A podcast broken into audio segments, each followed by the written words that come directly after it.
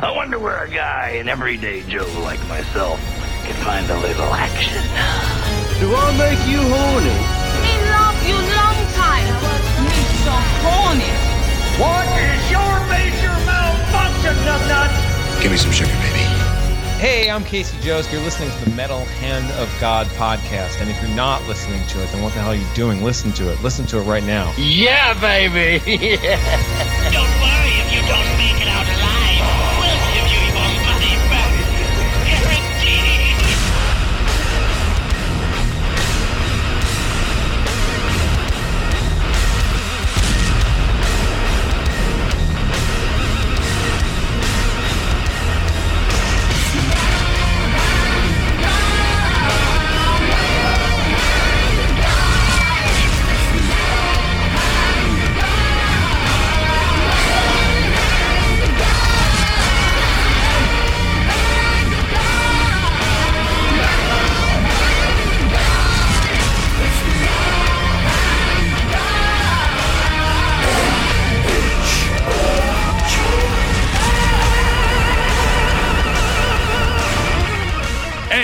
Welcome back to the Metal Hand of God podcast. I am your host, Wayne, and with me tonight is the amazing, dangerous Dustin as my co-host.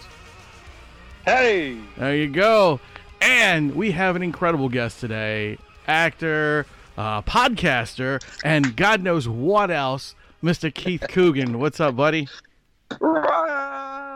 Thank you for having me on. Appreciate it. What's up? What, as they say in the 90s. Right, yeah. What's up, man? Nah, not much, man. Look, we appreciate you coming on the show and spending a little time with us, man. So, look, like I said, we're going to break out into this right away. Like, I want to know about that stuff. So, everybody knows that you've been in, you know, Adventures in Babysitting and you know, Mama's Dead. I mean, no, The Babysitter's Dead. Don't Tell Mama. But I want to know, I want to know more about the podcast, man. You know, I did a radio show for a year. I did 50 hours, and it wasn't terrestrial radio. It was on, you know, apps and things. And it was for Skid Row Studios, and it was the call sheet. So it was tech, politics, Hollywood, that kind of stuff. Oh, that's cool. And it was, and I went through, you know, 3-4 co-hosts, just, you know, week after week. After like 7-8 weeks in a row, I'd have a friend that's a comic go, I can't do this anymore. I searched every week, and I'm like, yeah, every week. I think I went one night in the entire year with no guest and no co-host, so I was alone. And finally, my engineer, Mindy, she goes, you know, I'm here. You can talk to me. And I'm like, oh, God, thank God. I don't know how Rush did it. Yeah, I don't know how. Neither do I. Well, Howard didn't do it. Howard had Robin. He had Jackie. You know, Howard always had a zoo to bounce off of. Right. So very admirable. Anyone who can pull a Ben Shapiro and sit there and talk for 3 hours straight in that time block he has is freaking amazing, really. I agree. Because I as entertaining as Martin Downey Jr. was. Trust me. Oh yeah. Look, and I sure the hell can't do it. I mean, look, I was hunting for a co-host today because the last minute my co-host got sick, so he couldn't come on. So I was kind of like, well, fuck, I got to get with somebody. So Dustin, who's actually a friend of the show's, and he actually does food reviews online. Like he eats all the hot stuff and crazy shit like that. He said he would come on and hang out with us and do the show. So I was like, yes. Great. Well, I can't eat hot foods. I eat ketchup and I sweat. And so I would like walk onto Hot Ones and I'd go, hi, here's my picture, put it on the wall. I'm not even going to try the first wing. Nice to meet you. Go watch a babysitter movie. Thank you very much. Good to be here. Can't even tolerate, you know, really. But yet I will order Kung Pao chicken. And here in L.A., orange chicken is burn your face off. Really? Yeah. Don't make the mistake and order an orange chicken and expect it to be not burn your face off. You have to ask for mild. It's pretty crazy. Yeah. I just haven't been. Yeah, never. I think it was my stomach. I had bleeding ulcers at 12. Oof. From having to, you know, pay a mortgage and a natural gas bill and a phone bill and oh my God, is the car insurance paid? I'm like, why I should worry about, you know, who I'm asking to the dance, not, you know, paying these bills. So I had like Like, why is he throwing up blood? Oh, maybe it's stress and anxiety. Trust me, I know the feeling of the whole like not growing up too fast kind of thing. My father passed away when I was like 18, 19, and I like all my friends were out partying and doing all this crap, and I'm going, I gotta go to work and pay bills, or I don't have a place to live. Me and my mom are kind of struggling here, It's like, so I get it, the stress from not young as 12, but I was pretty stressed out at that age. Yeah, that's I'm sorry, man. No one wants to have arrested development for those reasons. Oh, yeah. And to have to grow up because of a loss like that. That's terrible. My grandfather died, transferred everything to my mom, who was a young mom. She was 16 when I was born. Wow. And that just changed the whole dynamic. And she, it rattled her and changed. That shook the household. I'm like, oh God, this is really crazy. So, that's tough. I'd love everyone to talk about it just as healthily and open as we are now. It's tough for people to talk about. It's a private thing. It is. Loss is loss, and how we do that. And then also what you lost, you lost that bit when you were that age of doing the regular things. But I'm sure you did as much as you can. You just had a little more insight into the double-edged sword, the freedoms and the responsibilities that come with growing up. Oh, yeah. Oh, yeah. You just kind of get the you get more of a maturity level at that point. It literally turns into an 80s movie where the bully's bullying on you and you're like, wise beyond your years. You're like, none of this matters, man. It's cool. You do your thing. Yeah. And he's like embarrassed in front of everybody because you've got that kind of knowledge that none of that shit does matter when you're that age. Right. You're kind of like, oh, yeah, you can yell at me, dude. I don't care. You can call me whatever you want. That's fine. When you're pumping my gas later, I understand. I literally had my bully pump my gas later. And oh, that's great, dude. That's such a good thing when a bully is actually, I don't know, gets his wants and desires. And he was probably making like 13 and a quarter an hour. I don't know. He's probably doing better than I had. That's funny. Yeah. No, I'll never forget the name. He had like one of those bad guy names from high school movies too. Oh, but, like a Chad or a Taylor. Well, it would have to be like the iconic Johnny. I mean, that's a bad one. Everybody hates the Johnny. Oh, right. Yeah. Gosh, man. You just brought up your grandfather, man, and I had no idea. I knew your grandfather was a famous man, but I didn't know that he was Uncle Fester. Yeah, that's so freaking cool, bud. I had no idea. Totally. And he had, that and, this past life of having been in The Kid with Chaplin. Right. And, made a lot of money and then lost it and then sued his parents and then the labor law named after him. And then marrying and divorcing Betty Grable, fighting in World War II, lynching a kidnapper. In Santa Cruz. His roommate was kidnapped. And they found the two white lynchers. They were just dumbasses that were trying to copy the Lindbergh baby who had been kidnapped like 6 months before. Jeez. And so it was during the Depression, and crooks thought it was easy to kidnap a rich, family's kid. So they kidnapped Hart. There was a Hart department store. It's the first department store in California, in Bay Area, in Santa Cruz. Family was really, really loaded, but local loaded. Yeah, they couldn't run down to the bank and get like a bunch of money out, but they were basically the top family in that town, and so they kidnapped this kid, and it was my grandfather's roommate in college. Damn, and, they found crazy. His pillowcase, the scene, and it was involved in a prank that he pulled with him. They used to, my grandfather and him would pull pranks at school. Well, they had already killed the kid before they made the demand for ransom. So they caught him. They were bumbling idiots, and they confessed.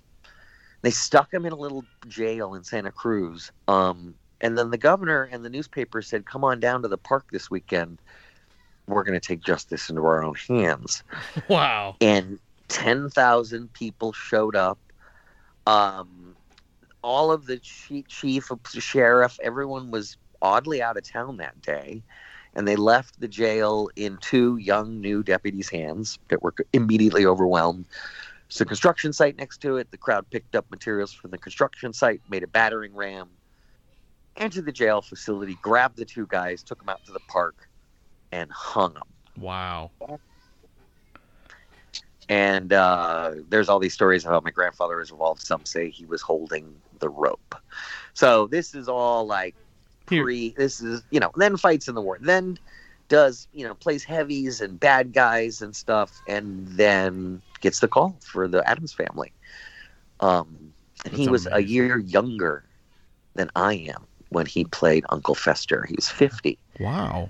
When he started in 64, he was 50. So I'm actually a year older than my grandfather was. When he played Uncle Fester, that's crazy, yeah. Man.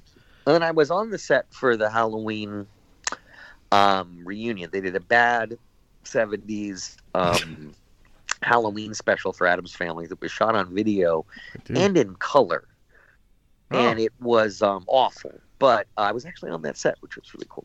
That is fucking cool. And then still to this day, friends with Felix Silla. And, wow. Yeah, man, that's super cool. Like, when I was reading it, I was like, wow. You know, because it kept bringing up, like, when I was reading certain things, this was early in the week, you know, and I was reading stuff. I was like, and it kept bringing up your grandfather. So I was like, okay, well, let me check out some stuff on him. And I was just blown away by all the things that he did. And like, you know, especially when it said he was in The Kid, and I was like, wow, man, that's so amazing.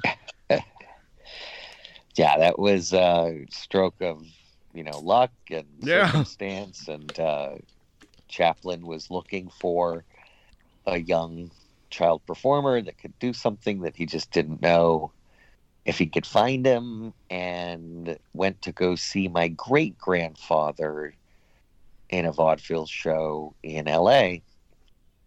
And my great grandmother and great grandfather were in a vaudeville show. And at the end of the show, they bring out my grandfather, and he's 4. And usually vaudeville will do, if the kid can sing or dance, right, they do it, or do a speech. If they can't, then they just carry an American flag while you play Yankee Doodle Dandy, some crap like that. Well, that's always good too.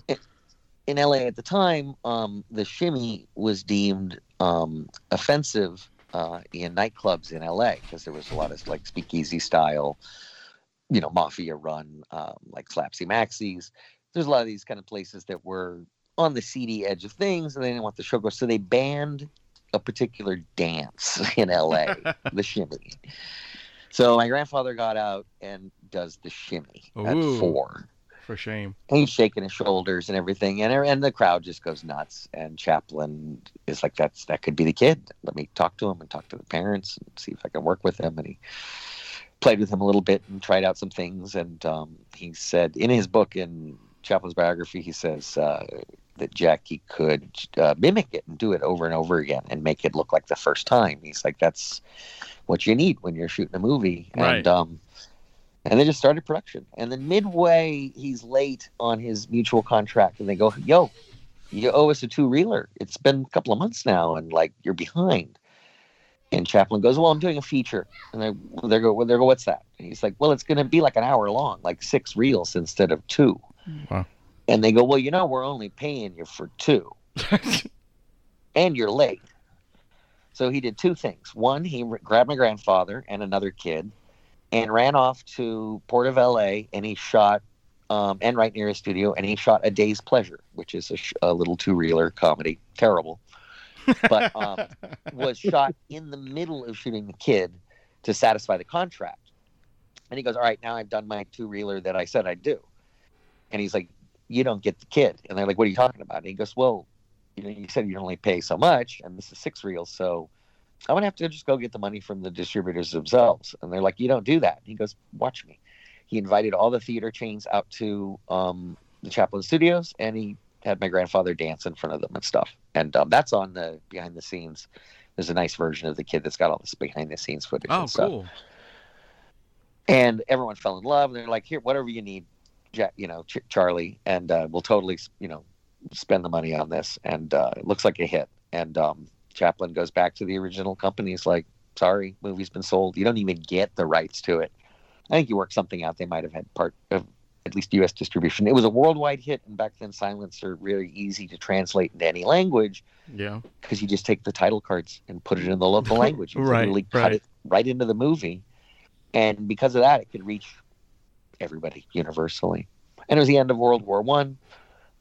People were looking for an orphan to adopt, and my grandfather was it. And so he became a worldwide star. That's so cool.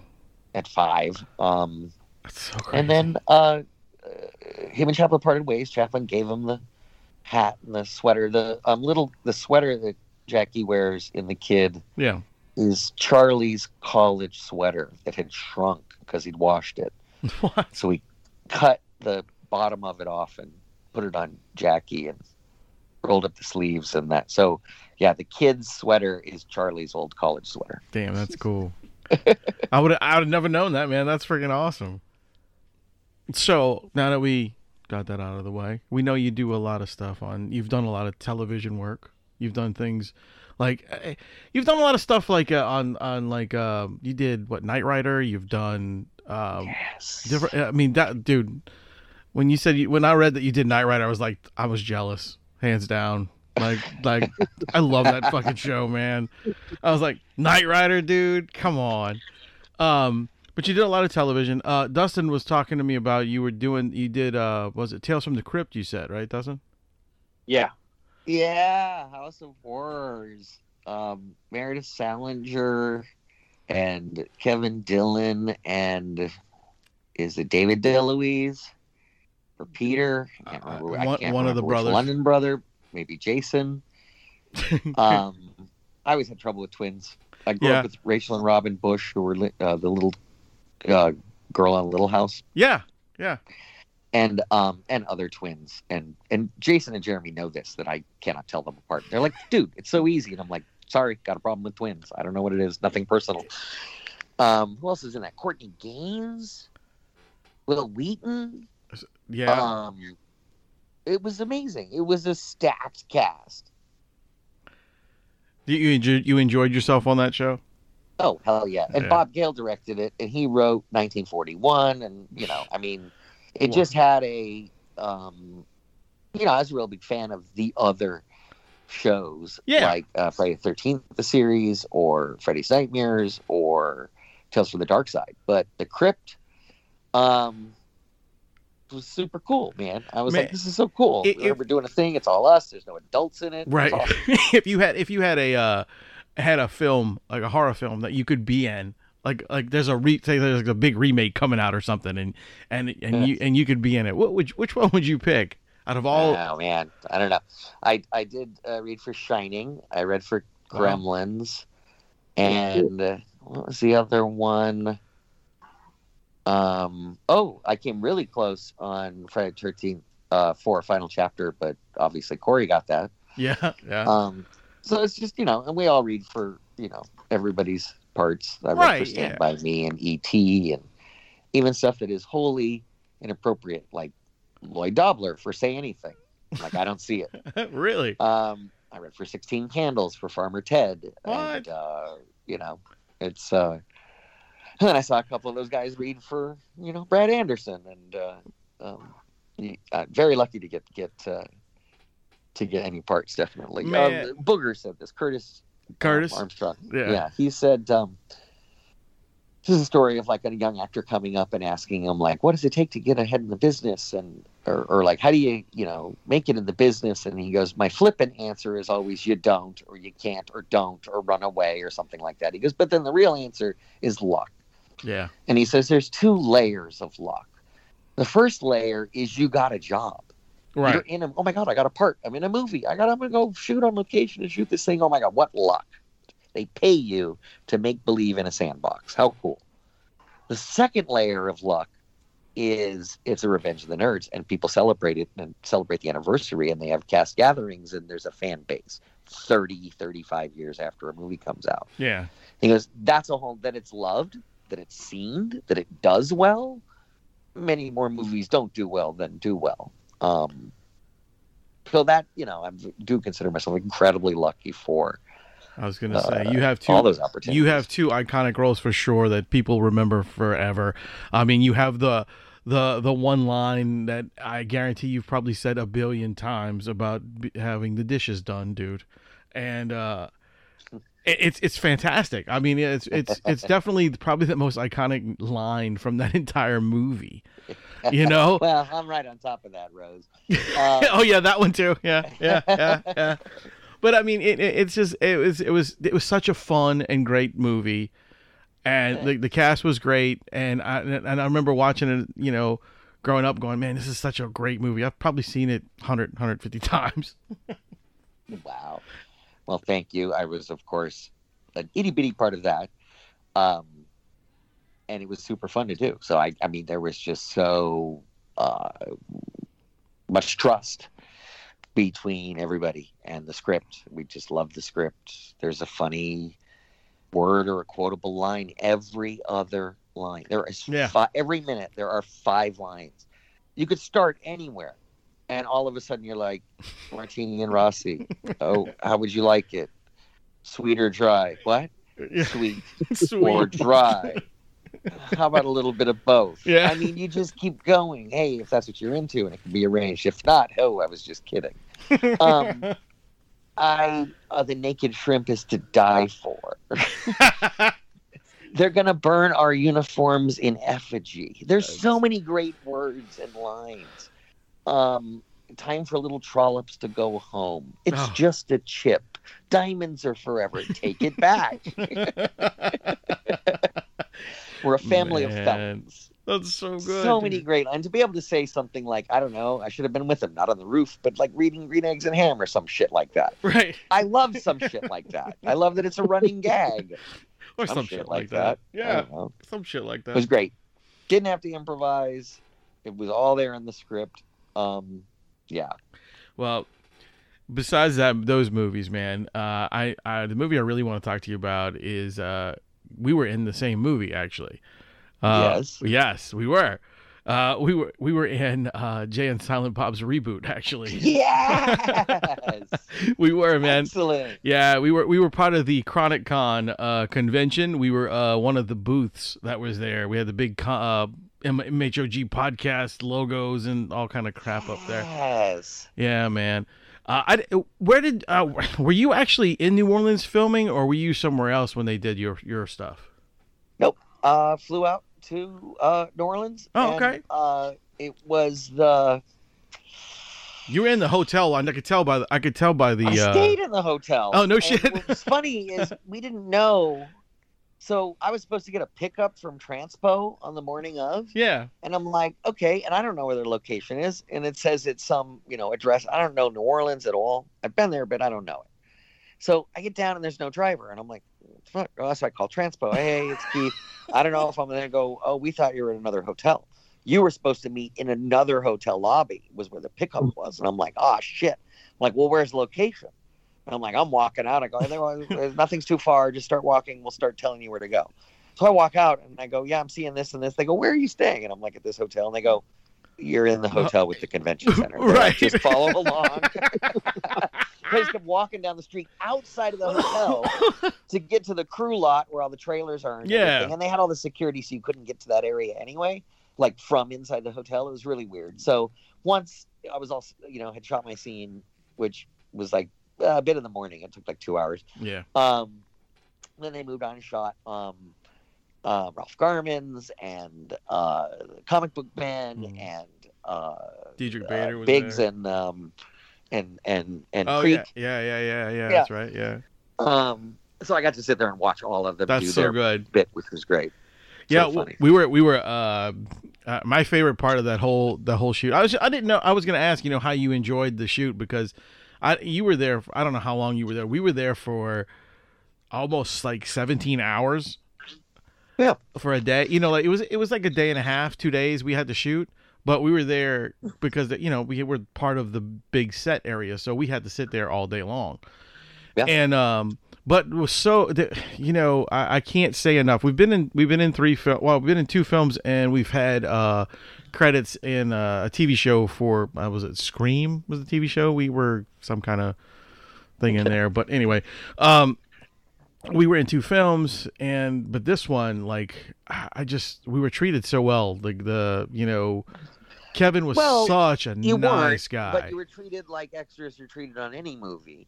But it was the way that they were like, hey, I know this is rough. I know this is rough not having your phones. I know it's rough not being able to talk to anybody. I know it's rough not being able to move around. I know it's rough not being able to share your costumes. I know it's rough that you can't talk to anybody about this stuff. But thanks for doing it. Hang in there. We got a special treat. Jay's going to come. Someone's going to come and entertain you for a hot minute. You know, but they were just so great to everybody, I thought. And I heard it was rough, and I heard people that couldn't do it. People that made it almost in a health issue, and then they couldn't. And I was like, oh, my God, it was like Mecca for them. And for so many people to do there and be that. And the creativity, they brought it, and they made that sequence. It feels like a convention. Oh, yeah, it does. It really does. There's one shot in the hall, and you see a couple of breakout groups.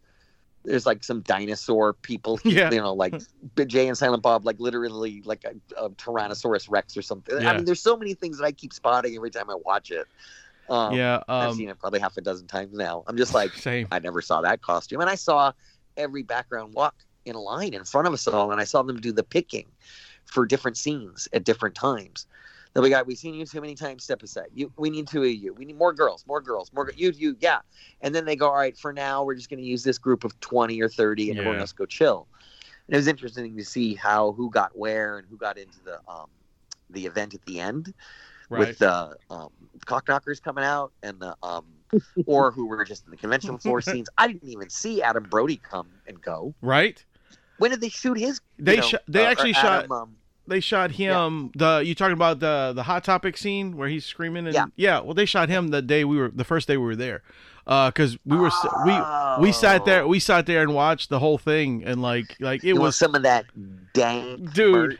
It was you should. Oh God, I wish you could have seen like all the stuff that he threw away, like that wasn't in the film. Holy shit! So many people brought so much. From Dan for the AD. I can't take this anymore. Keep going. We're closed.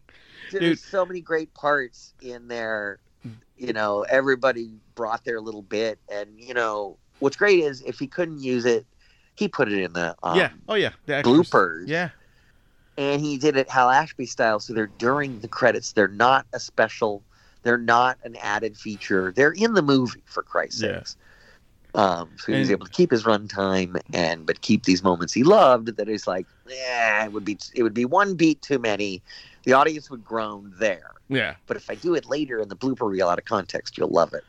And then one of my favorites was when Diedrich Bader was doing his run around chasing them. Because he was chasing them right past our booth. So we were sitting there watching it the whole time. Like, you know, it was brilliant. And like, we were definitely extras, but we were dealt with as a different style of extra. They were calling us artists, so we were actually part of the set. So we didn't get to, you know, the whole heard us this way, heard you guys that way, you know, like getting us out. So we got to sit on the set the entire day and not, you know, have to go anywhere. We got to do whatever we wanted, really. It was such a nice... Yeah. And then they were filming the Jay... And I can't remember Harley's scene where they were sitting there on the convention floor talking to each other. Really? That real heartfelt. They were sitting there right there filming that.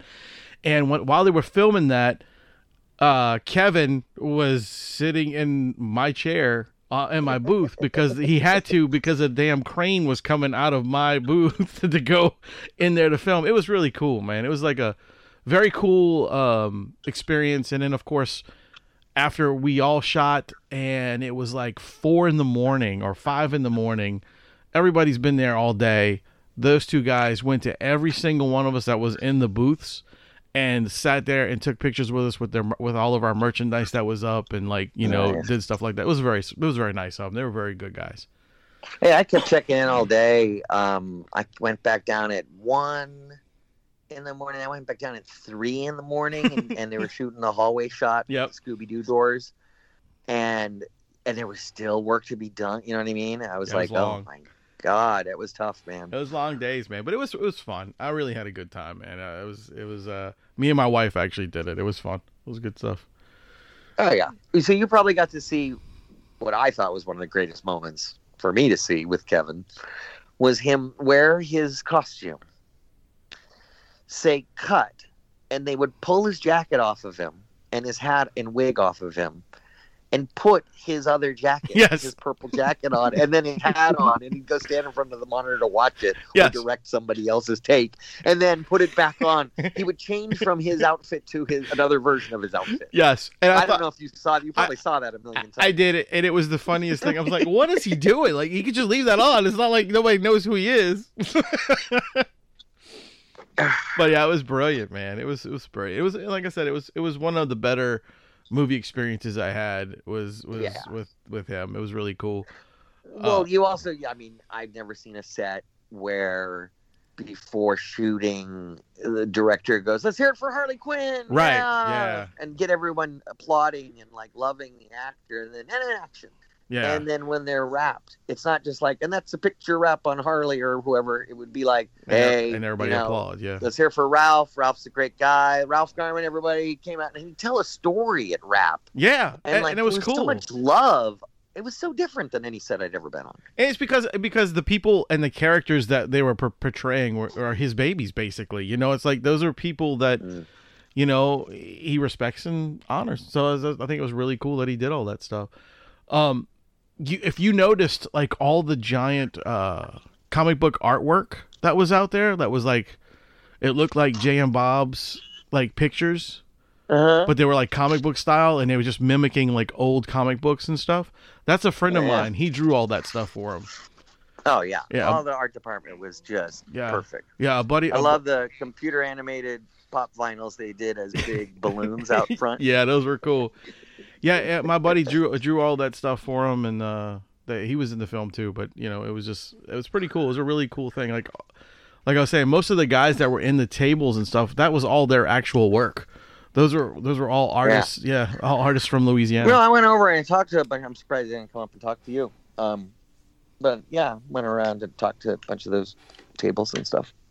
That's fucking cool. Yeah, it was amazing. That whole.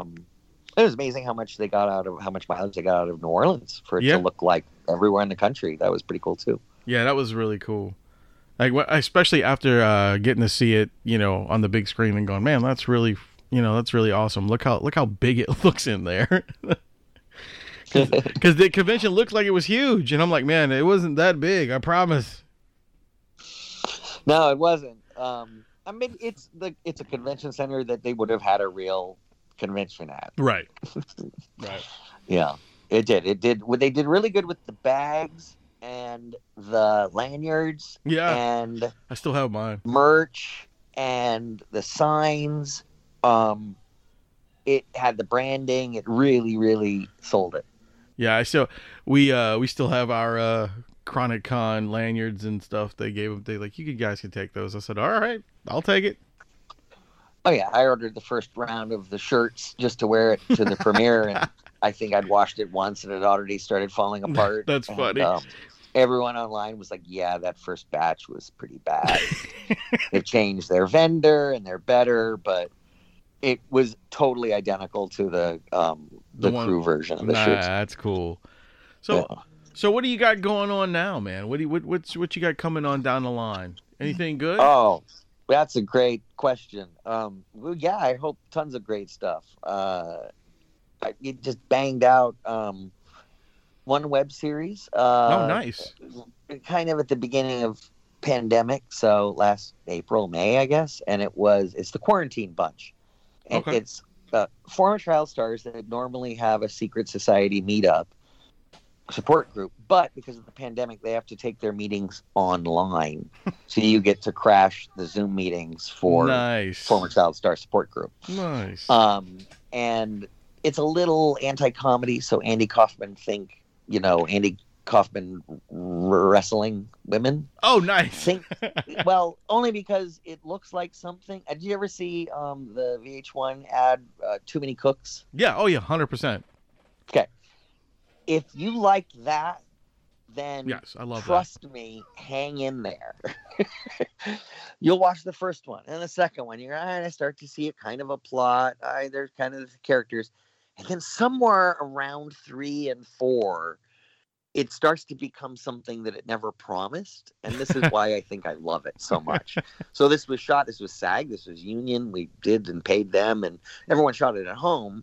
but we shot it at the same time. We shot it as a Zoom meeting. Oh, that's cool. So it's live.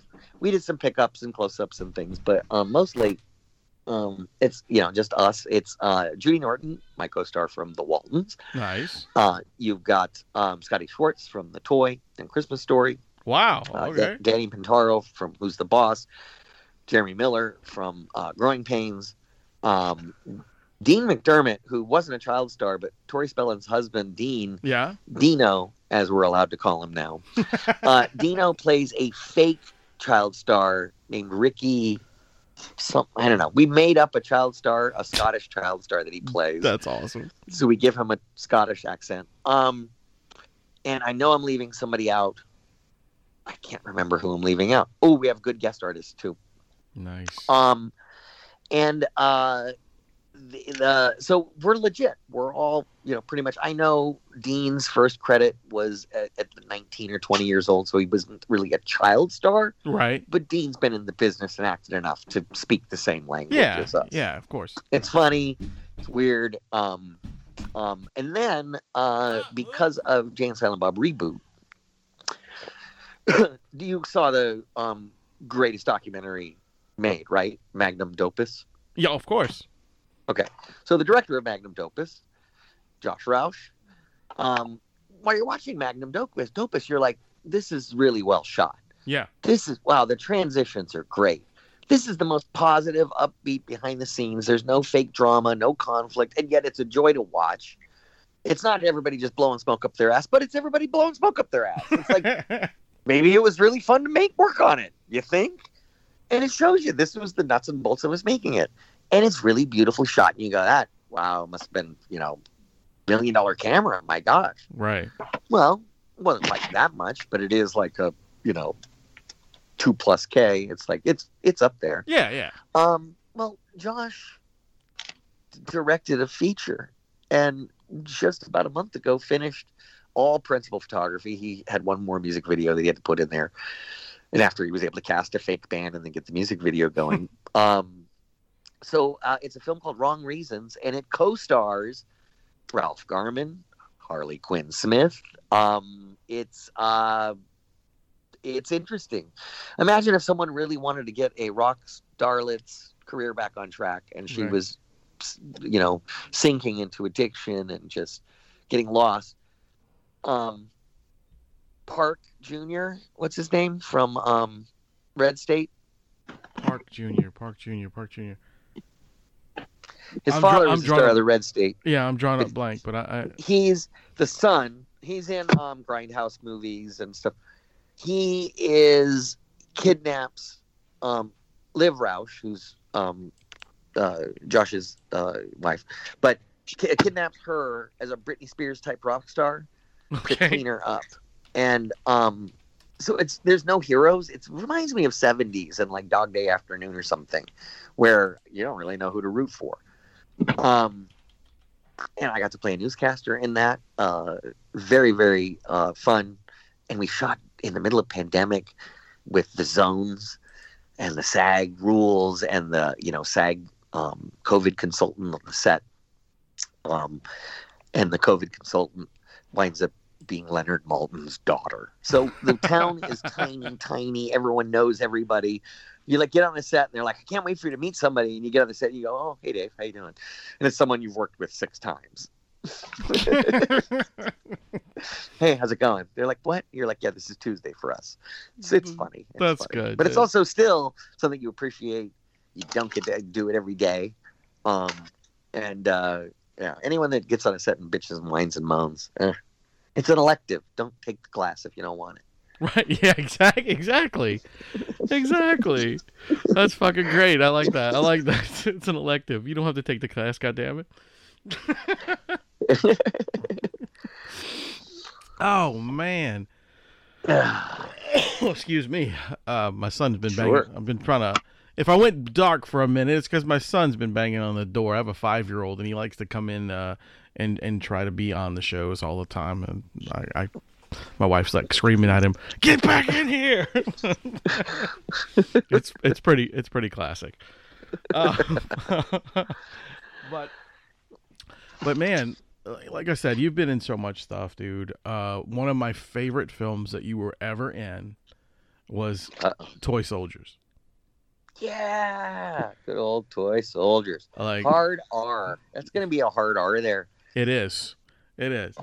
But it was such a great film, and the cast was fantastic. And I'm just like, man, I don't know. I think it's one of the those films that a lot of people look past, and I don't know why. You know what I mean? I think because it was well, first of all, let's call it for what it is. It's Die Hard meets Dead Poets Society. Yes. Okay. You're right. It's Die Hard in a boarding school. We'd already had Under Siege, which is Die Hard on. We'd already had the train one. You know what I mean? Yeah. Like, I think Under Siege 2 was on a train. Speed 2. I don't think that had come out yet, but still. No, it absolutely hadn't, because Speed didn't come out until the mid-90s. So what I think you had was competent filmmaking of the action thriller genre layered on top of a non-exploitive, so it wasn't Taps and it wasn't Red Dawn. Right. It had no real anti-authoritarian messages. Ultimately, it was incredibly please fall in line. We went to the Pentagon and we got we got helicopters and Humvees and pilots. Wow. Mark Burg, the producer of Toy Soldiers, he's of course Island Pictures now, but he was Island Records back then, kind of dabbling in film. He shaved his head into a high and tight, took the script to the Pentagon. He's like, we need material. Let's give us some stuff. It saves money on the budget. You don't have to rent it. Pentagon gives it to you, but they get to rewrite your script. Ah, okay. So they had notes. They're like, all right, we got notes. And they're like, what? And they're like, well, the end, the third act with the kids cool and the, you know, taking act is cool. And Mark Burg goes, oh, you want to change it to how you guys would like really invade the school? And they said, no, we want to change it to how people would think we would really invade the school. Okay, that's kind of cool. You don't let people know how you're really gonna do it. Well, no, you don't want to you don't want to lay all your cards out on the table, man. There's no way that's gonna happen. I mean, that's an option, but I'm sure that's an option that had been burnt as an operational command decades before the Pentagon allowed that into a script. Right. You're not gonna breach bang and clear and zip line guys down from helicopters and the. Dude, didn't you guys do that in Black Hawk Down? Exactly. Yeah. Yep. Quiet. Yes, we did the same thing in Black Hawk Down. Didn't the guy get injured doing that? Yes, mm-hmm. That's right. You sure did. There's one guy that eats it. He comes out of the helicopter, and it's an extra, and he, either does a really bad dive to cover, or he eats it. Like, he literally trips over a body in the stairwell. It's after they grenade the guys in the stairwell. The exterior stairwell, kind of near where we did the soccer ball bit. Yeah. I don't know how well you know the movie. Yeah, oh yeah, I know what you're talking about. I know the stairwell very, very well. Yeah. So yeah, there's some. You can see some. That wall was $1 million wall. It took 3 months to build. Wow. And it was made out of plaster and wood and painted with the fake brick and stucco. There's just the Miller Academy is two separate buildings facing each other as seen on screen in Major Payne. It's on the poster for Major Payne. That's the same school. Oh, that's cool. I had no idea. That's really awesome. But there's no walls. There's no quad. And the script required an enclosed area where the terrorists could keep all the kids. So before we even showed up in Charlottesville, Virginia, they had I to this day meet people that go, hey, what's up? I'm like, what's up? They go, I worked on Toy Soldiers. And I go, oh, yeah, what'd you do? And they go, I helped build the wall. And I'm like, makes sense. They had hundreds of guys working on this for months. So it's much, much more likely to run into a wall builder on Toy Soldiers than the makeup artist, because there was two makeup artists, but there was 200 wall guys. Right, there's 200 guys building a wall. That was fun. That was, that was one of those movies where effects is on top of it. Stunts is doing their thing. Props has got this going. Sets are doing their thing. We got Crack Orchestra, the Irish Philharmonic, to do the, military adventure action score. Oh, that's cool.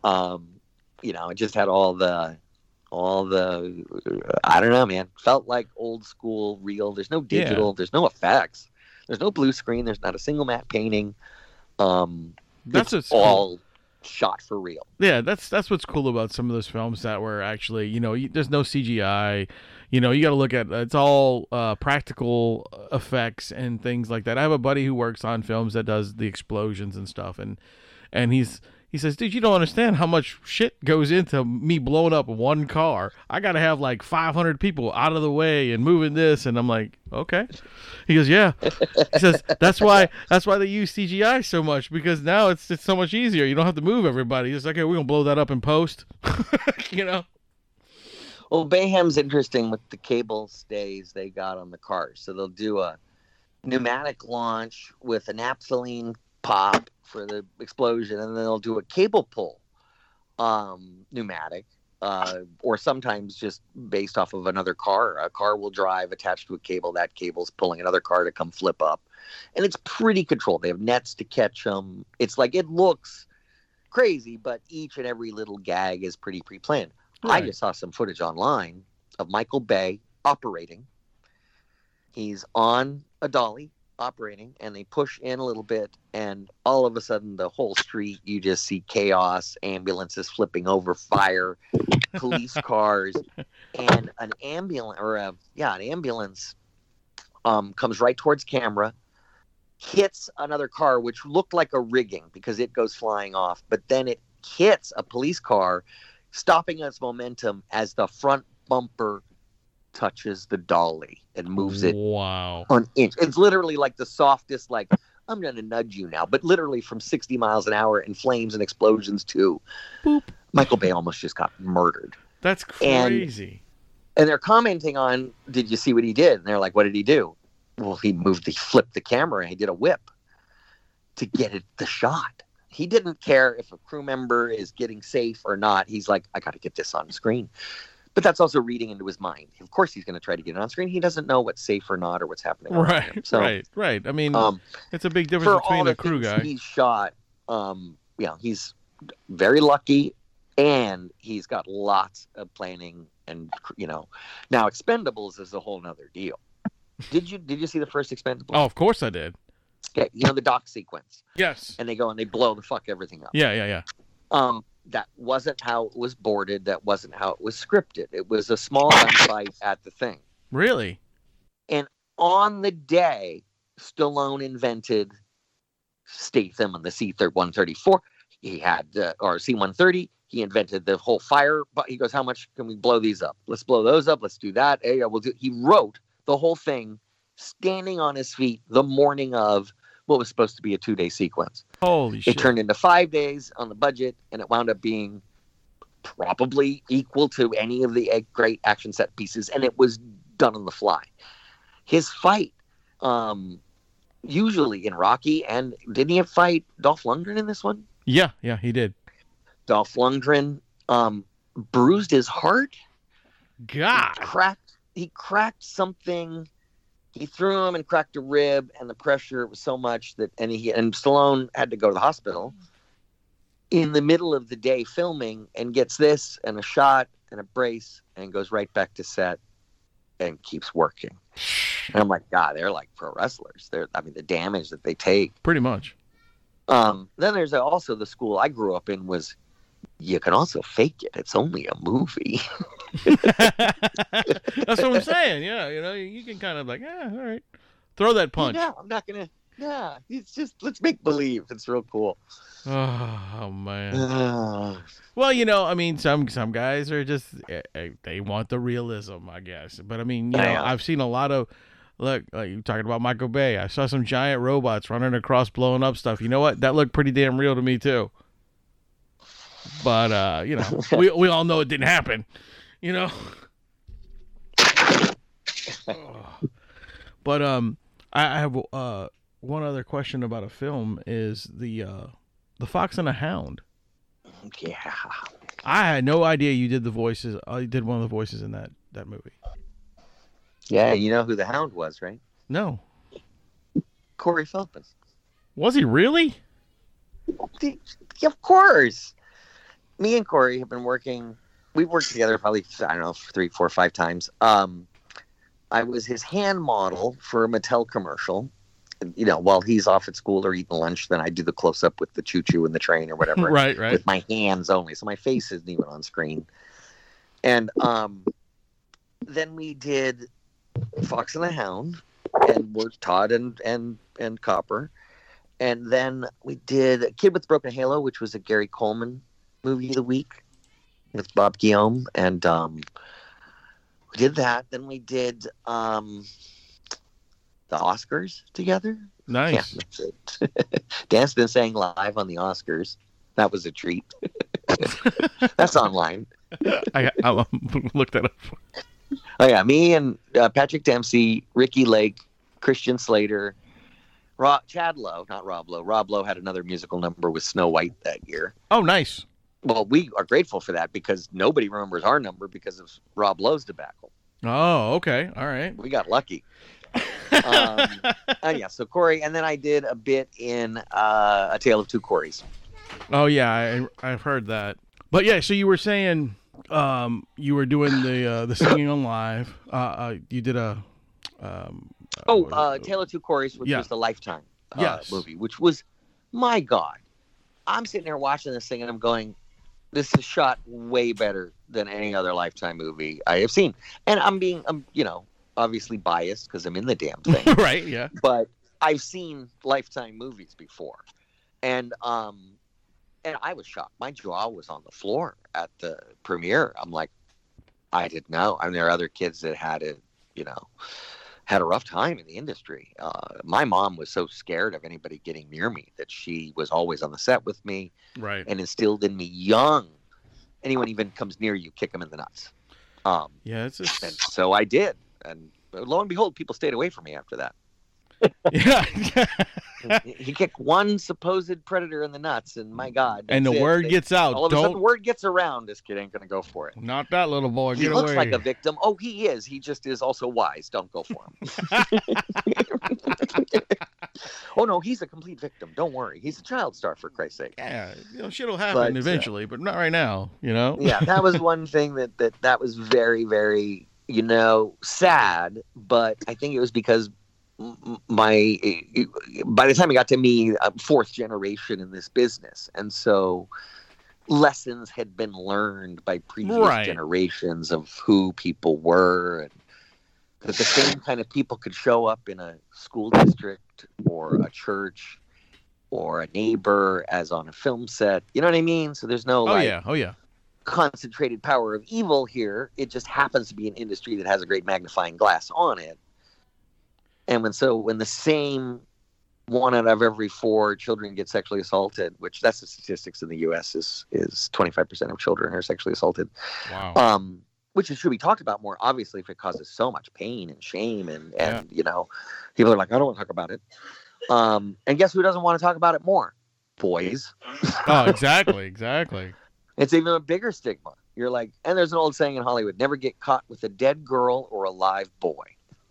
I've heard that before, and that is a terrible thing to say. It is, and so when you see people get wise, and you see that there really is no power there, and they drop a dime on Harvey Weinstein. I know, God. And then other people go, you know what? Let's not even forget Harvey. There's some other people. There's people you wouldn't even imagine. People that are wholesome. People that produce wholesome stuff. Star in wholesome stuff. And I have been on wholesome shows before in the past, and there were pervs on those sets. Oh yeah, of course.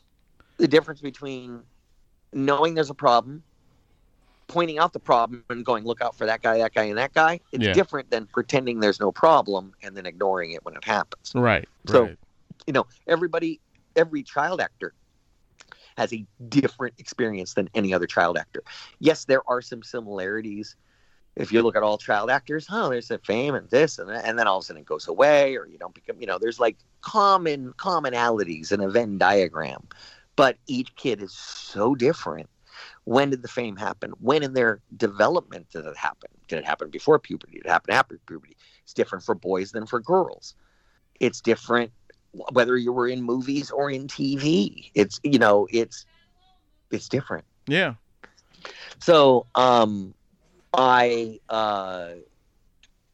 you know, I totally support Corey Feldman, and I'm appalled at people like Barbara Walters who were like, you're ruining an industry.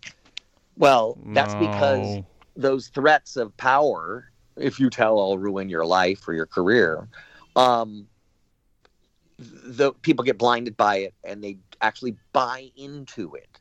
Right. And they don't talk and they don't rat and they let Harvey touch them. Yep. And that's really sad because there's a lot of littler Harveys. There's people that never done anything. Oh, I'm a producer. What do you produce? I produce business cards. And they can get girls into bed. And that's been a stereotype of Hollywood. It's even in movies, you know. Thank God. You know, casting couches and stuff. You know? So people thought that's probably a bad idea. Don't do that. Yeah. Well, you were saying like you know, casting couches, that whole stigma thing, and you know, hell, they even have what is it? An adult film series now called Casting Couches. You know, it's like what? Yeah. Well, yeah. I did read a Joan Crawford biography that said that she had just signed on to MGM, and they'd made her change her name from Lucille LeSueur. And somebody approached her and said, hey, it wouldn't hurt a girl's career to be in a Jackie Coogan picture. And if you look, you'll notice Betty Davis and Joan Crawford, some of their earliest credits are Jackie Coogan pictures. Yeah. The problem is my great-grandfather was also co-producer on those pictures. Oh, okay.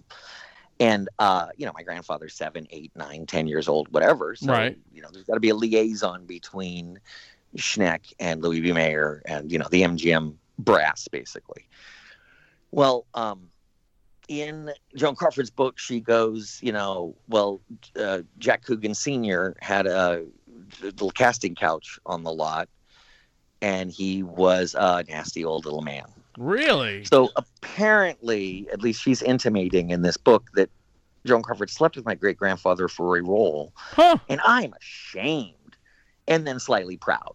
You know what I mean? Yeah. You go, wow, what legendary names. Then you go, what abhorrent behavior. And yes, that is the way the industry used to be. Correct. And I like to think of Harvey Weinstein and people of that ilk that did that to people knowing that they're abusing their want for this kind of fame and glory and power, abusing that to get, you know, to touch people. That's just satanic. Which there's some very nice Satanists out there. Sorry, that's just evil. That's sinister. Let's rephrase that. I would really hope that in this day and age that all that shit, which is probably not ever going to stop, but would, you know, lessen or would be more of just like the old guard fading away. You know what I mean? Like, are you ever now? Not every stage mom or stage parent is the same, but the position of all of a sudden you have an 8-year-old that can pay all your bills, right? That changes things. No matter how good or bad or whatever, that flips things around in the house a little bit. Yeah, it's weird. It's definitely weird. I don't know that I've really come to grips with all of the kind of like, you know, my mom is like, don't be such a victim. And I'm like, I was. What do you mean? Don't. What are you talking about? So it's, you know, it's tough. I want kids. Number one, I'm so proud of my grandfather and the Coogan Act, the Coogan Law that protects kids and their earnings. Yes. Currently, they put 15% aside in a block trust account. And that's done at the time the check is cut. So the production actually cuts 2 checks, one to the Coogan account, which is blocked, and then the other goes to the parents. Wow, and then out of the part that goes to the parents, you've got 38% comes out for taxes, 10% for an agent, 20% for a manager. Oh, shit, there's not much left, is there? Right. And you've got union dues. You've got pictures to be taken. Dude. So, you know, the parents aren't really running away unless, and there's only 5 kids you can count that make millions of dollars. Yeah. All the rest make, you know, under $100,000 a year. Trust me. So there's a few cases that stick out, but most of the time it's weird. Just even regular, it's weird. So I hate to see it. I do, though, want to fight for the right for kids to be in this business. My first instinct is kids shouldn't be in this business. There is no way. I wouldn't even let a kids on a band bus for a high school band, let alone let them on a set or behind. You know, I worked backstage on theater. I've done every job on a theater you can do. Right. I wouldn't let a kid backstage of a theater. My God, everyone's whores. Really are. I don't know why everyone just turns into sophomore, junior high kids, but you just don't want to hear what people say behind the scenes. Right? Yeah. I get it. Like I've been in bands my whole life. I completely know what behind the stages and all that shit ends up because, right. You know, I wouldn't want anybody to see what's said in the green rooms and stuff. No, and if you're playing a character that goes out and injects heroin on and then eats a bat and then spits fire. Right. The thought of having a shot or two before going on stage seems perfectly reasonable. Exactly. And then you can go actually from this pint, and I'll just do 1 pint per set and I'll be fine. I actually could walk a straight line, no problem. But you go from that, I can imagine the inebriation. And I'm sort of walking the walk and talking the talk. It's still wrestling. It's still acting. Yep. Rockstar is just another outfit. Now, the thing is where we believe the lifestyle and the message, someone like Axl Rose or Kurt Cobain, where you go, is there a distinction between how they present themselves in the media and how they really live? That's where we as fans get incredibly fascinated. I'm not interested in Look What the Cat Dragged In and Poison. Great band, great hooks, great songs. I just don't believe they really lived like that. Exactly. Guns N' Roses, oh, you bet you believe you. Oh, yeah. Believe they lived like that. Oh, yeah. Those dudes were definitely down in the gutter all the time. Yeah, 100%. Down in the gutter. What a great way to say it. One of my favorite singers of all time, his name is Mike Patton for Faith No More. And he said in an interview, and I'll quote this, because when they were on tour with Guns N' Roses and Metallica, he said, they were like, so what do you do on your off time? And he goes, well, I sit here and read books. They say, oh, yeah. He goes, well, you only have 2 other options. You can either go and get drunk with Metallica or you can go fuck around with Axl and his whores. I'd rather read a book. That's exactly what he said. But it's incredible. Like you just, like you said. Who is the... Oh, God. He was on Married with Children. Anthrax. Who's the lead singer of Anthrax? Scott? No, you're talking about Scott Ian, the guitar player. The long... Yeah, Scott Ian. Okay, yeah. Sorry. So I'm at an autograph convention, and we see freaking Scott Ian over at a table. And I'm like, oh, my God. I love him. You know, I'm a huge fan. Hell, yeah. And because he never projected, like, too grungy of a thing. Like, I always believe that he... He's just really focused and good and talented and someone your parents would be scared to meet. But that's about it. I just think he's professional. So I go over and I go, hey, I don't know. My wife wants to get a picture. I want a picture too with him. And he freezes and he goes, hold on a second, and runs away from me. And I'm like going, oh, he didn't want to talk to me. He's like, he comes back over with a phone in his hand and he goes, would you say hi and dishes are done to my wife and can I get a picture? And so it had flipped, and he was the nicest guy in the world, dude. That's and Bam so Margera. Awesome. Bam was one who was a fan of mine, and that blew my mind. You know what? You bring up Bam. I feel sorry for that poor guy right now. He's going off the deep end, man. That poor dude. It is sad because everyone else can see what page he's on. Yeah, but him. Exactly. We've read the book before, and we've seen what happens on page 87, and we've seen what happens on page 110, and we've read this book before. Yeah. And Bam got moments of not clarity because his brain chemistry is different, but moments of purpose, direction, and belief in himself. Right. And somehow, this is what my grandfather told me. People would tell my grandfather, oh, you're great on Uncle Fester, or oh, I love you in Chaplin. He'd go, oh, great, thanks. And have I told you on this call? Sorry, I had an interview earlier. I didn't know if I told you this story yet. No. Oh. So my mom would bust him, and our family would go, Jack, why are you so nonchalant? People are like, they love you. You brought Drake Jody to their lives. He goes, yeah, but every once in a while, someone goes, ah, you're nothing. oh, you're a has-been, or you're shit, or what are you doing now? And he goes, if you take all the good, then you have to take the bad too. Right. So he doesn't even accept the good. He just does his work, and you know, because it's all to him, it was all bullshit. And he goes, you can't take the good because then you can take the bad, and that's going to take to heart. Don't believe your own press, basically. So it's just funny with Scott and with Bam when it flips around, and I'm like, how cool, you know? Yeah, dude.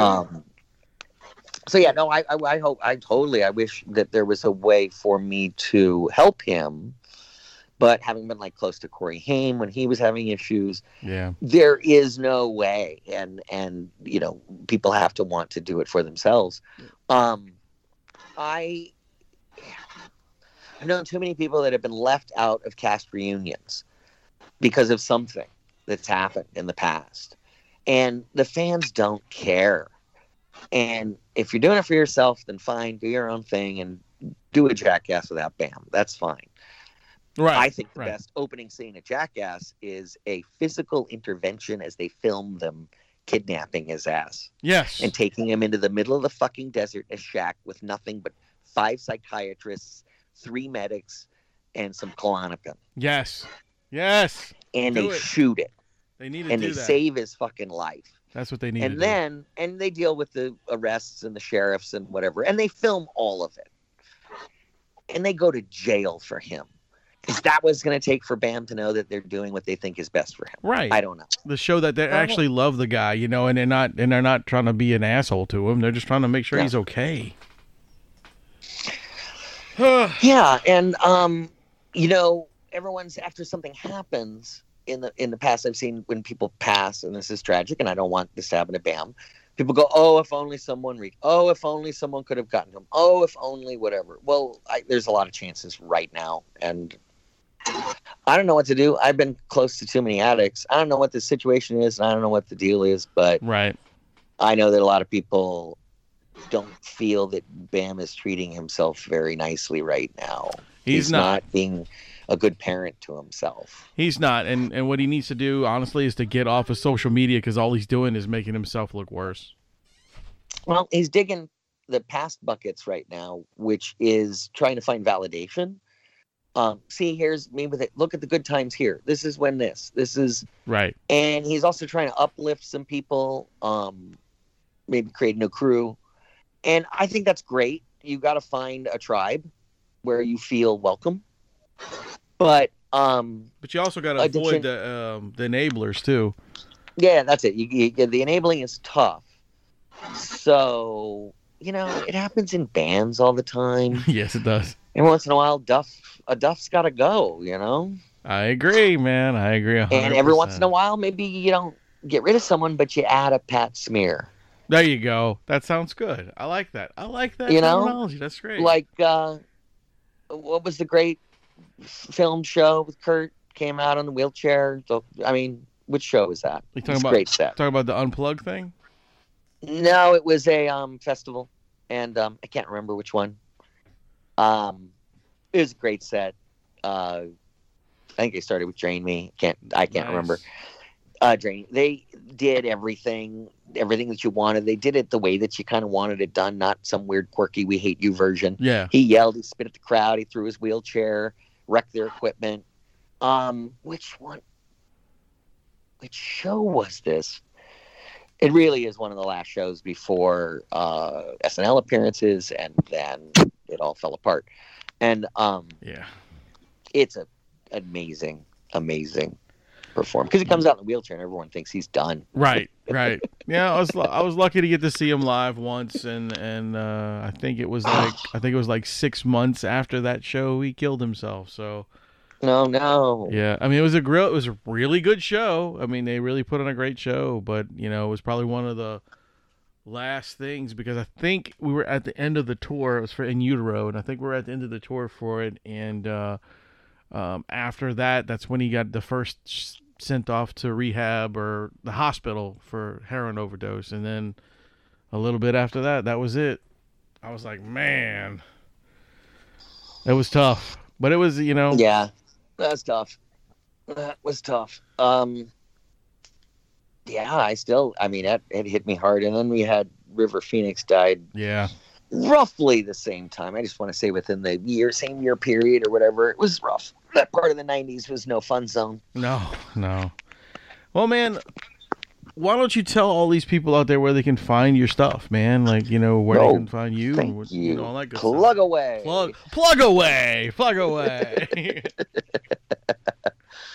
The King of the Babysitter movies can be found on KeithCooganOnline.com. I am a merchandise whore. I know that people like stuff, and they like sometimes signed pictures and things. So I got those. But I also do sign dishes, and this is a fun little gift. Dishes are done, man. Signed by Keith Coogan. That's Kenny. Awesome. Awesome. Right on my website. There, that was pretty whorish. And I also have Twitter, the Keith Coogan, and Facebook, Instagram, Keith Coogan. There's no "the" in it. I'm just talking like the old man that I am. I am now 51. I don't feel it. I cannot possibly imagine that I'm 51. I don't look it. No, you don't, man. You don't. Enough people lie to me that I don't. I am old white man. I am definitely irrelevant. There's a lot of stories that have been not told because there were an awful lot of white kids in movies in the 80s. Yes. Oh, my God. I'm staring at a wall of my wife's favorites. 16 Candles, Breakfast Club, Pretty in Pink, Weird Science. Ugh. Hey, what was that famous black movie that came out in the 80s that, oh, right, there wasn't one. Exactly. So it is time. They're redoing Don't Tell Mom the Babysitter Did with a black cast. The original had one black-speaking role, Katrina. Oh, yeah. And if they have one white-speaking role, I want it. I want to be in the new remake. That would be really cool. That would be very, very cool. But I really don't think they have to, because you know what? I think that the hegemony, the white male point of view, it lasted so long. The stories have been told. I think I'm really good as the bad guy now. I could play the child molester or the weird politician or the... I would love to. I'd love to be the guy that people hate. I don't have a problem with that. You could typecast me as a bad guy. Right. You can't spell typecast without cast. And just getting work is great, even if you play the heavy. And, I definitely am trying to horror movies. I've been to pop conventions. I've been to autograph conventions. And I've been to horror conventions. I have never seen so much money change hands than at a horror convention. Yeah, we go to one every year. We go to one every year. It's the, action figures and the thing and the doll and the vinyl and the laser disc and it's fascinating.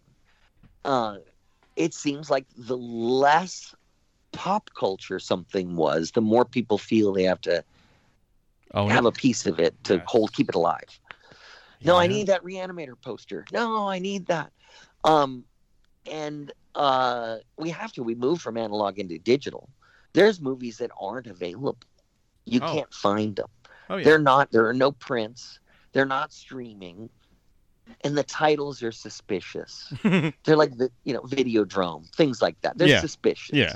The titles are ones where you go, I'm really not surprised people, they're anti-establishment, they're counterculture, they're anti-authority basically. There's probably a reason why. Hey, you know what they're not rushing to remake right now? Soul Man, starring C. Thomas.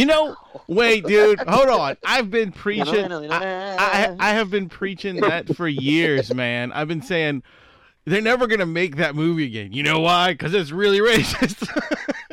Well, we should do a video bit where it's the beginning of the trailer. Yes. Building up to it. I can't get into college. I can't. Well, why did you do this? Oh. If you're a black student, and it right up to the moment where C. Thomas Howell stands up in the original trailer, and the film stops, and everyone goes no, and then you just go, we wanted to apologize for this, even the idea of this. Sorry, thank you. But it was such a great film. I laughed my ass off at that movie. I'll never forget that film. Never. I met C. Thomas one time. I met him one time. He was at Texas Frightmare in Dallas, and he was doing a signing for something. And, for Hitcher? Yeah. And I went up there. I always go up to everybody that I want to see and just talk to him for a few minutes. I'm not an autograph hound. There are several that I have, but I'm not like an autograph hound. I just like to tell everybody, hey, you know, it was really nice that, you know, you did this in my life for me, you know, that. So I went to talk to him for a few minutes, and I brought that up, and he goes, oh, man. He was like, oh, don't bring that movie up. I was like, okay, my bad, dude. I wasn't trying to be like it. Really? I wasn't trying to. The finger, dude. The finger. Oh. But it was, you know, it's one of my favorites. I just remember that. Oh, God, sorry. That movie terrorized me. Really? Oh, yeah. The picture absolutely scared the crap out of me. I didn't know if it needed even the second act gas station kind of let's kill some time in the plot, because it already had me at, you know. Yeah, it was such a good movie. Honk, honk. It was good. It was the best, like, Twilight Zone idea expanded into a feature, but then turned into a thriller. Yeah. It's no breakdown with Kurt Russell, but it's good. No, I'm kidding. There's certain movies that you have to be a filmophile. I mean, there's people that accidentally got caught up in, like, just the 80s and the way they marketed stuff. People are like, yeah, I saw Maximum Overdrive in a theater. Whoops. But then there's people that are like, yeah, I saw Maximum Overdrive in a theater. Yeah, hell yeah. You know, there's people that accidentally stumble on something that might be genre, and they're like, whoops, nah, I didn't like it. But it was weird. In the 80s, it really... somebody had to say, okay, this can now make it to the public's eyes. Right. Today, you don't need that as much. You can get a movie out, you know, around and through different ways. Do I think that people that have made movies in Hollywood professionally make better movies? Technically, yeah. You could have a Trolls 2 situation where nobody knows what they're doing, and it looks terrible, and a dentist, you know, funded it. And movies are so hard to make. They're so hard to make. The simplest basic joke has to go through from the page to the actors. Everybody has to get it. Everybody has to know what the beat is. One actor has to give a setup for it. Do you know how hard it is to get an actor to give a setup? Oh my God, that's my job, is to set people up. I love being supporting players. I mean, I made a career out of being the brother, the best friend, the guy. Right. My family always said, you never want to be hot. You always want to just run warm in your career. Otherwise, it'll be over. The moment you're hot, well, it's going to go cold after that, and you'll never work. So I haven't done stuff, maybe, you know, except for Jay and Silent Bob Reboot, the Lifetime movie, a couple things. It was on Amazon's Last Tycoon. Cool. Most of the movies I do, you got to look for. I know ones that I can't even find. I've done them. They've done film festivals. And I'm like, I want a scene for my reel, and I can't find the damn thing. It's like, I know it's in this damn movie. I found one on Apple, and I'm like, Apple has the most ridiculous digital rights management. I can't rip it off of an Apple file. Give me the good old DVD crack.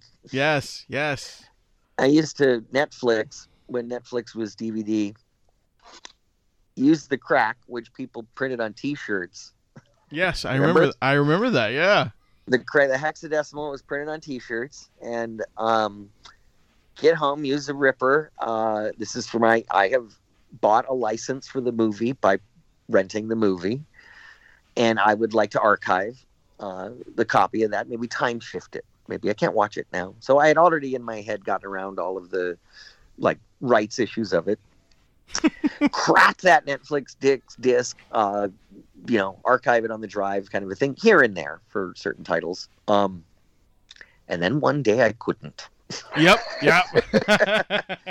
I'm like, how come Born on the 4th of July? I can't crack Born on the 4th. This is really weird. And it wasn't a new title. Right. It was an archived title. And I went, I mean, okay, maybe it was a new pressing, like a new write of it. I go, this is a tough crack. And then, what else did I use? It was a DVD cracker, Mac, a lot of old Mac stuff. And then you couldn't get around them. You couldn't crack them. Then Handbrake stopped working. Now you're getting serious. I'm like, Handbrake won't even work on an actual disc image? this is scary. So, yeah, did you hear the new direction they're going to move into procured sources? So each new piece of media, each photo, each video will be tagged in a way of who created it and whose hands and where it went ever since it was created. Wow. And that there will be, the new internet will be platforms that go, okay, display your code where it came from. I got you. So they will be able to say, here are all the things that are, that people said this is where they're from. Now, if someone doesn't want to attach themselves to a piece of information, that piece of information will never be shown. And never be found, yeah. So it's going to make that attribution as part of it to be seen. So that's interesting. That's interesting. That is kind of cool. That's fucking cool, man. Yep.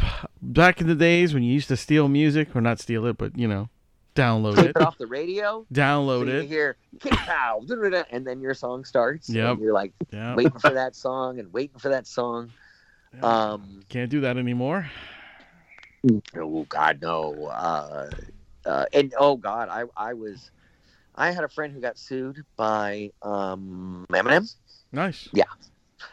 And he had 6,000 songs on his Napster. Nice. Something like that. I think he got shut down. But then there was LimeWire. There was Kazaa. I don't know if you remember any of these file sharing services. Oh, yeah. It was the Wild West. Used to live on those, man, all the time. Yeah. This is when shit started to get renamed, and people think Cat Stevens wrote a different song that he didn't write, and I loved it. I loved it. I'm like, that's not a Pearl Jam song. There were certain ones that stick out that people remember. They're like, yeah. And then the alternate spellings to get around the filters. People started misspelling and doing underscores, and it was crazy. The world back then. Nah, it was much easier. Who was it that got me? Oh, it was Pink. Was it Pink? No. It was Gwen. So the one with... have it good, so let's just keep on. Whichever album that was, she had seeded all of the services with a fake file that only had the chorus repeating for 3.5 minutes. And you play it and you go, oh, there it is. Good. And then the chorus repeats. And then the chorus repeats. And it's a perfect, lossless, 162 hertz file. It's beautiful. And there were so many of these out there that you couldn't find the real bootleg. That's amazing. And I was like, that's powerful. That works. You know, suing people doesn't work. No, Metallica was all over, you know, everybody. Yeah. And I get it. I'm a creator, and I think it's important to get paid. Right. Okay, I agree. For create it. But the upset that did and the change it did to the way music is made. So now... You know, artists don't make money off of CDs anymore. They make them off of touring. Yep. And then right now, guess what? They ain't getting nothing. And guess what? They ain't. Exactly. So now that's gone. So no more $1 million a night of revenue on a Coliseum tour. Mm-hmm. So there would be... you have the lockdown with Ticketmaster. Right. There's this gatekeeping that does exist. And I agree with it. I think that there truly are dangerous ideas. Peace, love, happiness, dangerous. You can't have anybody saying this. You cannot have that. That's nuts. I was raised on George Carlin, so totally. That's good. That's good. And you know what? George Carlin needs to come back from the dead and start doing some comedy out there so people can actually hear what real comedians sound like. Yeah. I would prefer he stuck to his delivery method, the candy-coated gelatin capsule he used to put his poison pills in were more easily swallowed than his latter work. Oh, yeah. His latter works were 20 minutes of a lecture, and at the end, a clever gotcha where you go, oh, shit, he's right. It wasn't really funny. But it was right. Yeah. But it was a slow crawl to that. He didn't just overnight become this political voice. Oh, no. He always had it there as a tenth of his act. and then it's a 20th of his act, then it's half of his act, then it's all of his act. Yeah, it was. He did it slowly. As he aged, it turned like that. Yeah. He's still brilliant. On one hand, he's talking about this and economy and oligarchy, and then he's also talking about never trust a dentist with blood in his hair. So he is writing new great material on par with baseball and football and the 7 words you can never say on television. He kept coming up with good material. Back out of a drive-in bank. Yeah. What was it? This is things to do to keep people on their toes. Yep, that was brilliant. Walk in an elevator and don't turn around. And as soon as doors close, go, well, I guess you're wondering why I had you all gather here today. Oh, man. Well, Keith, man, it was awesome having you on the show, buddy. Like, thanks for having me. This has been so much fun, dude. So again, man, thank you so much for joining us. We really, really, really appreciated the time. And you are definitely welcome back anytime you want to come on. If you got something you want to come out here and just run off at the mouth with us, we would love to have you back. Oh yeah, I've got this system of products. It's not really a pyramidical structure. It's more like a social way to be your own business owner. Many Sweet. Of my friends have found great success in this, and I'd like to pull you in. Just have a sit down.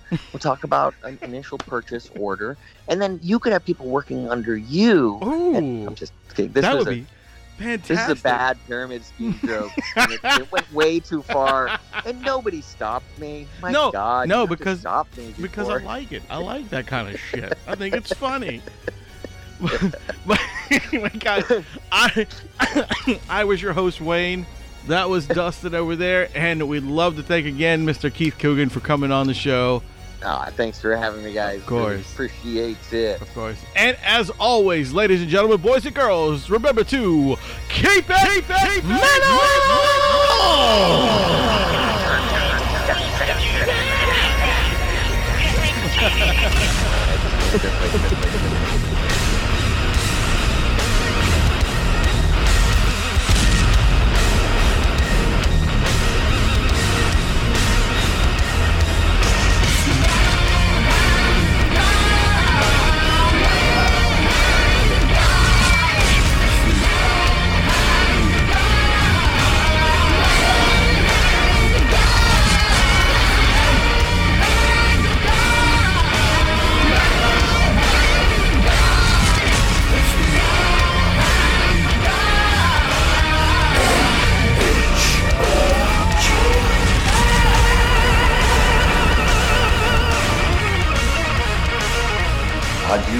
Are you talking with such sweet sorrow?